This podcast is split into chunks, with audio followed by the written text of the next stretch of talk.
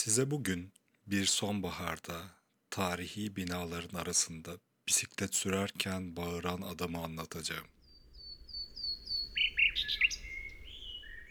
Heidelberg şehrine gitmek yaptığım en iyi kültürel gezilerden birisiydi. Şehrin kendi sitesinde kendilerini tarih, bilim ve yeşilin kenti olarak tanımlıyorlar. Bence haklı. 13. yüzyılda kurulmuş ve eski şehir merkezi çok iyi korunmuş. Tepesinde bir kale, yanındaki nehrin üzerinde tarihi bir köprü ve köprünün diğer tarafında hemen ormanlık tepe var. Yeşilin arasında hiç yerleşim yok.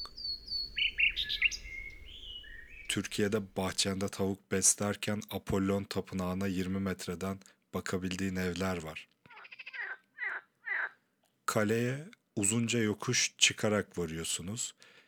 Çıkarken 1800'lerde X kişisi tarafından onarılmıştır gibi yazılar var. Zaman zaman bilerek daraltılan yollar ile o zamanlar nasıl bir güvenlik oluşturduğunu görebiliyorsunuz. Tepeden sizin gelişinizi görmek ve ok atmak çok kolay. Kalesinde büyük bir şarap fıçısı var. 2-3 insan büyüklüğünde 200 bin litre alabiliyormuş. Sebebi de o dönem vergilerin para olarak değil ürün olarak alınması. Bölgede şarap üreticisi çok olduğu için vergileri koyabilecekleri bir yer lazım. Yine kalede eczacılık müzesi var. Garip garip camlar, düzenekler, ilaçlar. Çok eski tarihte kurulmuş eczacılık birliği olduğunu anlıyorsunuz. Ve Türkiye bu tarihlerde nelerle uğraşıyordu acaba diye düşündüm. Acı tatlı bir tebessümle.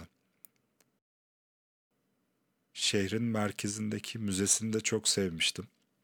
Franklerden Roma dönemine İkinci Dünya Savaşı'ndan bugüne birçok eser var. Nehirden çıkan, o zamanın ruhunu anlatan cam kola şişesi, kılıçlar, toplar gibi şeyler var. Almanlar müzecilikte çok iyi, bunu görmüş oldum. Küçücük bir çocuğun benden daha ilgili bir şekilde müzeyi gezmesi de ayrıca etkiledi.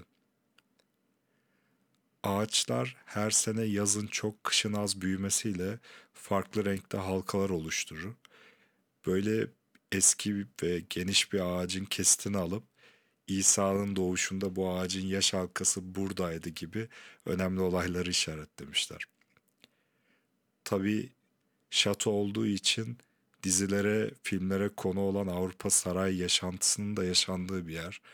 O yaşantıdan kırıntılar veren mektuplar, resimler var müzede.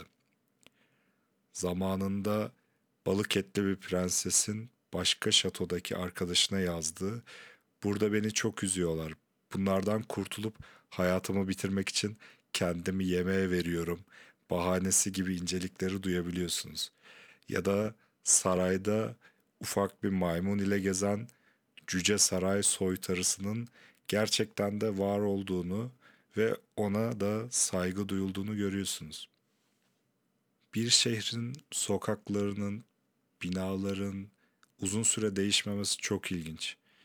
İçinde bulunduğunuz aynı odada Mozart piyano çalmış olabiliyor ya da aynı fıçıyı Mark Twain görüp yorumlamış olabiliyor. Biz daha çocukluk sentimize geri gidince hatırlayamıyoruz. Ülkece biraz fazla mı yenilikçiyiz? Neyse, Adam bisikletle bağıra bağıra sokakta ilerleyip gitti. Yabancı bir ülkede olduğunuzda ve dili, kültürü bilmediğinizde her an her şey olabilir ruh halinde oluyorsunuz. Bir şeyi gördükten ve duyduktan sonra da bu his geçmiyor. Yaşanan en ufak bir şeyi bile tecrübelerinizle ve ön yargılarınızla bir kategoriye koyamadığınız için acaba benim bilmediğim, anlamadığım daha fazlası mı var diye düşünüyorsunuz.'' Bu sizi bir yandan da uyanık, canlı ve ümitli tutuyor. Yanımda Almanca bilen abiye adam ne diyor diye sordum. Bilmem ne döneminde kral çok yanlış yaptı diye bağırıyormuş. İşte o anda delilerin de nitelikli olabileceğini anladım.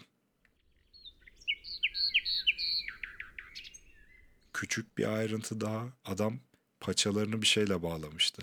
Yani bisiklet sürerken zincirine takılıp kendisine zarar verebileceğinin de bilincinde. Kendine saygı ve sevgi duyan bir deli. Böyle bir insanın var olması sadece kişinin kendi karakteri ve çabası üzerinden açıklanabilir mi?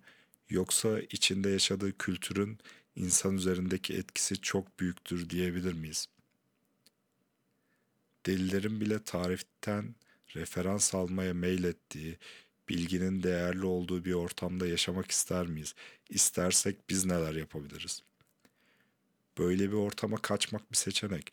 Ama o kültür ve alışkanlıklar orada ilk başta nasıl oluştu? Biz kendi çevremizde ufaktan da olsa güzel bir kültür oluşturabilir miyiz?